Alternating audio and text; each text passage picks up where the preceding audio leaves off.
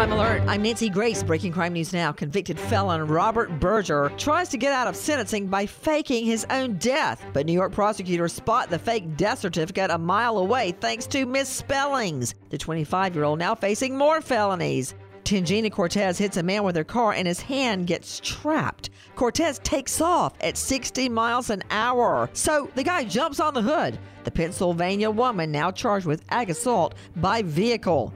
With this crime alert, I'm Nancy Grace. The IRS finally caught up with Louie. I hadn't paid my taxes in eight years. He was in big trouble. We're going to take your house, garnish your pay. Louie called Optima Tax Relief, the leading tax resolution firm. I don't owe the IRS anymore. It was because of Optima Tax. Call Optima now for a free consultation. Give Optima Tax a call. They can help you. Call 800 960 1575. 800 960 1575. Optima Tax Relief. For details, visit OptimaTaxRelief.com.